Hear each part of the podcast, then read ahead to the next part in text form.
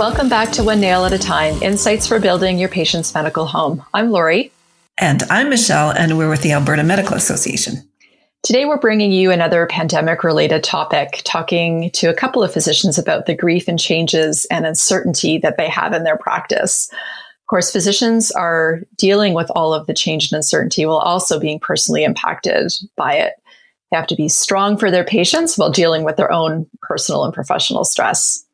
Yeah, for sure. And there's definitely lots of challenges, and I'm sure I'm sure um, other physicians will will be able to relate to them.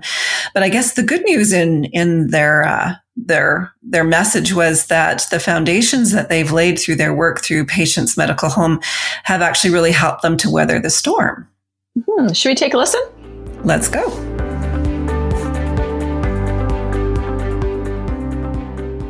Dr. Heather Laborde Thank you for joining Brad and me on One Nail at a Time.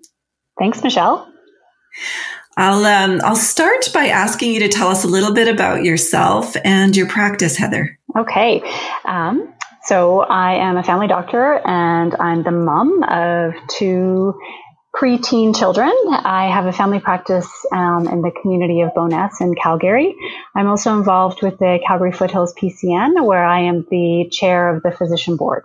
Great, welcome. And Brad, I know you're a regular co host on here, but uh, just to refresh us, tell us a little bit about your practice. Sure. Um, Brad Bahler, I'm a family physician in Sylvan Lake, Alberta.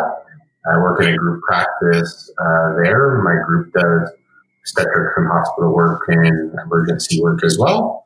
And I uh, am the medical director for Primary Care Networks and for the AMA ACT team. Great.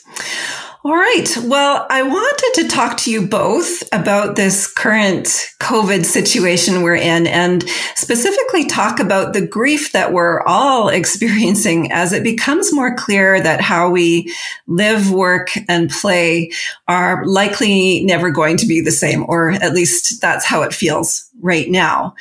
And as physicians, you have the unique role of providing comfort and support and reassurance to the hundreds of people on your panels. And as a society, we kind of expect physicians to be pillars of strength in times of crisis. So we also know though that you are human too. So how would you describe the experience that family physicians are in right now? Heather, let's start with you.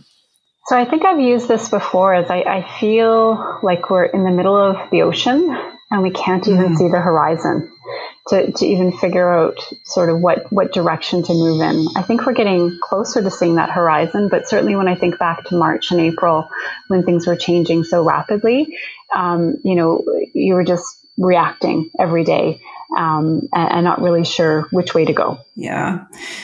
Brad, what about you?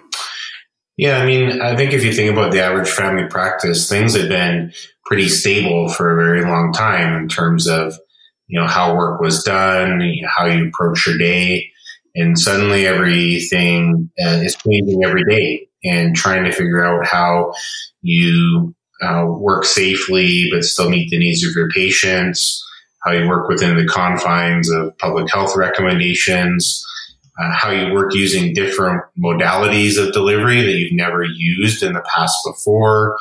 And then just some of the uh, pain and discomfort around uh, trying to figure out how to use your team effectively. What do you do with people that you've employed for a long time, but you're having uh, trouble continuing to employ just because work volumes might be down or the work might be different? Um, I really think it affected people on multiple levels, uh, if you think about it. Yeah, it sounds like there's a lot of uncertainty. Um, Heather, I liked your ocean analogy that um, feeling a little bit unmoored, a little lost. Would it be safe to say that you're experiencing grief? Oh, I think absolutely. I think that there's, and not just there's grief personally, with mm-hmm. um, seeing how the life of your family has changed, um, mm-hmm. wanting to make sure that you're doing your best to support them. And then there's also grief professionally with the things that you've lost. Um, you know, Brad spoke to perhaps having to let staff members go, having to say, say goodbye, um, not getting the connections that you normally get from patients. Um, you know, those really lovely, positive, things that you get from having a longitudinal relationship with patients. Um, you get a little bit of that over the phone, but it, it, certainly isn't the same as when you see them in person and you can see their smile and you can see the joy in their face, or or vice versa. You can see that they're really struggling and and um, you can see and it's tangible that what you're doing is helping them on their journey. Hmm. Yeah, I agree. Yeah. There's a there's a disconnect that's not um, that wasn't there before. And I mean, I had done virtual work for several years prior to this, but it was always a mix, you know, the mix of virtual and in person. And you, were able to build that ongoing relationship and then fill in the gaps with virtual care where it made sense. And suddenly you're doing everything virtual and it felt like there was just something missing from every day. You know, not only that, I think, um, uh, it, it was uh, harder, you know, initially for people who had never done that work before. Suddenly they're doing everything different than they had ever done it before, and it was exhausting. And mm-hmm. despite the fact that you know family physicians are may have been seeing less patients, they're coming home exhausted to families that are frustrated and um, and isolated at home with nothing to do. And a great example today uh, is my oldest 16th birthday, and he would have been getting his driver's license and doing all kinds of fun things, and that's all on hold. And uh, you know, although in the grand scheme of things, it's not a massive uh, thing. When you have four kids and they're all missing things they love to do, it's stressful at home and it's stressful at work. Yeah, that sounds like a lot four kids at the best of times, I'm sure can be a lot to manage, but now must be just, yeah, a lot. Um, if you're okay, you've kind of touched on it a little bit, but I wanted to ask you if you would be open to sharing some of your, you know, own reactions and emotions that you're experiencing and how you are coping with all of this change, uncertainty, and pressure. So I think physicians naturally end up being action people. And so I think initially, with all the change, and again, trying to keep up with all the, the changes that Brad had mentioned, it was do, do, do, do, do, which I think was a very easy pattern to fall into. Um, and you just did. You just you, you got on the treadmill and you started running running the marathon because because that was a really familiar pattern and habit. I think as things sort of settled out and it became clear that this wasn't just going to be the next four to six weeks, but this potentially is going to last months, if not years, if not change the way that we practice medicine. Suddenly, um, there certainly was a period of mourning, like mourning, mourning how it used to be, how how lovely it was to come into the clinic and see your colleagues and see your patients, um, and, and mourning that loss. Um, and then, you know, as that marathon continued, certainly, you know, the change fatigue starts to build in, you know. Um, we weren't doing virtual care prior to this. You know, we were just starting to dip our toes into it. And um, as Brad mentioned, it's exhausting, um, and and we were learning it as we were going, and so I think that within my practice, I certainly can see that there's there's a lot of us who are are are getting kind of close to that that burnout phase where we need to um, acknowledge that to take some time, to take some rest, and uh, to spend time with our families to kind of put some of those energy stores back in. Yeah, I mean, I remember the study that demonstrated that teams that you know, eat together, right? Eat lunch together are higher performing, even when you adjust for other variables. You know, suddenly we're not eating together. We're not sitting in the coffee room together. Everybody's doing their own thing, you know, in isolation. And so, you know, I think that isolation uh, creates a sense of loss, the frustrations around not being able to connect with patients sometimes technological difficulties and not being able to hear on the phone. They're fearful of coming into a doctor's office. Um, you know, that creates frustration. It creates irritability. And then sometimes you take that sense of isolation and irritability home and uh, it affects then your personal relationships as well. And all those things combine, as Heather said, to be potentially sources of burnout you know, in your, you know, in your life. So it, for me, it wasn't one thing. It was the compounding of all those different things, you know, that start to really affect, uh, you. And you need to sit back and say, what can I do, you know, to find joy and, and what can I do to be mentally healthy and be there for my family and for my patients?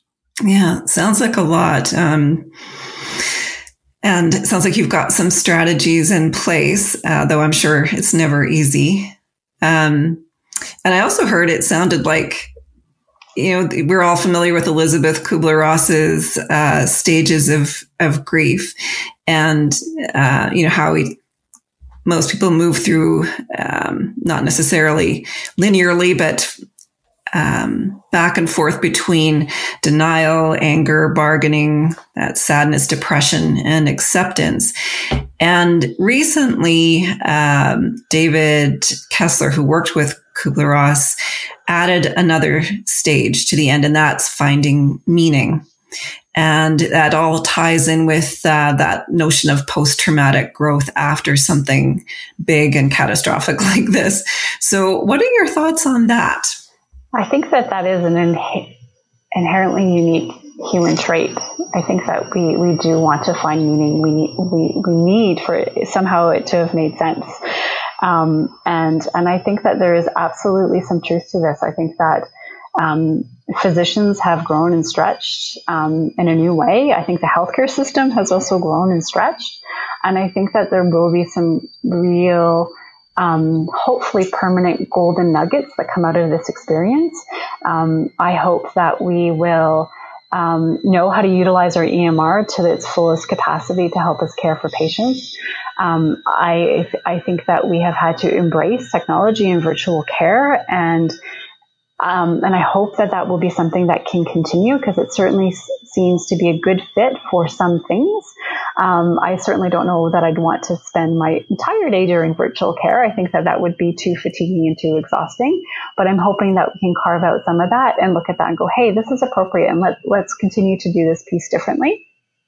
Um, I also think that um, it has made me even more appreciative of my staff, my colleagues, my team, you know, all of all of the people who I get to work with. And I think that this experience of us having to navigate this change together has made us a stronger team. Um, it has forced us to um, adapt, um, to lean on each other. And I think that we will be a, a more cohesive and strong team coming out of this. Yeah, you know, the meaning in medicine phrase, Michelle. So one of my partners, Dr. Eileen Taylor, um, who I consider actually a family physician expert in some of this kind of work, um, she's actually led a led our group in a finding meaning in medicine um, touch point regularly for several years, and so you know, for us, uh, sometimes that's sharing you know grief, sometimes it's sharing success, sometimes it's about loss, you know, mistakes, family stress. Um, sometimes it's about the good things we've done together. Sometimes it's around, you know, protecting mental health. And, um, you know, we've tried to continue that work as, uh, as time has gone on. And so I think meaning, finding meaning can be different things. It can just be finding a connection to your partners and feeling like someone understands you uh, knows some of the stress you're under and has your back. And, and that's really what our, you know, group has been about for a long time. Then there's the team element. So for us, finding meaning has always been rooted in our progress, our ability to look after patients, our, you know, stepwise goal of, of being a patient's medical home. And if I look back over the years, it's periods where we're not actively working on something, whether it be a challenge or a problem or a goal, where the team kind of loses cohesion and, and, you know, we might start to, to not perform at the level we want to perform at. And when, you know, there's a challenge or we're faced with something new we need to achieve, that really draws the group together. And what I've seen across Alberta is teams coming together, teams starting to relate to people in, in new ways, physician groups who maybe weren't as strongly knit or connected, connecting in different ways around some of the shared grief and shared issues they've been facing. And I think in the end, we're going to emerge with um, improved resilience, improved adaptability, improved ability to change, and you know, primary care for sure is going to be stronger um, down the line and from this. And then Heather speaks to some of the perhaps permanent changes or innovations that might be here to stay um, because they're patient centered, because they fit into our vision for patients' medical home. So, what I'm hearing then is, um, despite all of the challenges, this isn't a time to abandon our our work towards PMH transition. Absolutely not. I think that um, the patient's medical home model has really showcased that it can survive a pandemic. um, I think that had I not started paneling, you know, when I took on my patient population, I'd be I'd be quite lost. Um, that that patient's medical home, those foundations have allowed me to continue to care for my patients in the midst of this pandemic. Um, and so I'm finding that I'm leaning into that even more um, now during these times, and it's reinforcing my um, philosophical commitment to those beliefs. Um, and absolutely, I'd say that I, am leaning in. I'm, I'm not running away from the patient's medical home at this time. Oh, that's good to hear. Yeah, and I think if you look at the things that have happened, um, you know, increased interest in uh, connecting information. So, you know, secure messaging, uh, CI and CPAR, increased attention to panel management, how I look after my most vulnerable, and how do I use my team to do that and do it really well? You know, how do I provide different ways for patients to access me, um, to connect with my team? Those are all core elements of the medical home and, and patient centered care. And I think that we've ex- exceeded what could be expected in a really difficult situation and stay true, as Heather said, to the principle of patient's medical home. Great. Great. Well, I have my uh, final question for each of you, the one we always wrap up with, and that is what would be your best piece of advice for fellow physicians out there who are perhaps experiencing some of this grief right now? I think my piece of advice would be to acknowledge it to tell yourself that it's okay, that it's normal. And I'd reach out to a colleague, I'd reach out to your family members, um, and and but to ha- perhaps to reach out to you know some of the supports that are available through the through the AMA. Um, if it turns out that this is more than you can simply manage um, on your own and with your support network. And we'll make sure that uh, links to some of those supports, like the AMA Physician and Family Support Program and Well Doc Alberta, are the links are in the show notes. Um, Brad, what's your last bit of advice? Yeah, I mean, uh, I'm going to build off what Heather said. I think connect with your peers, connect with your colleagues. They're sharing the same stress that you're sharing, and you can lean on each other.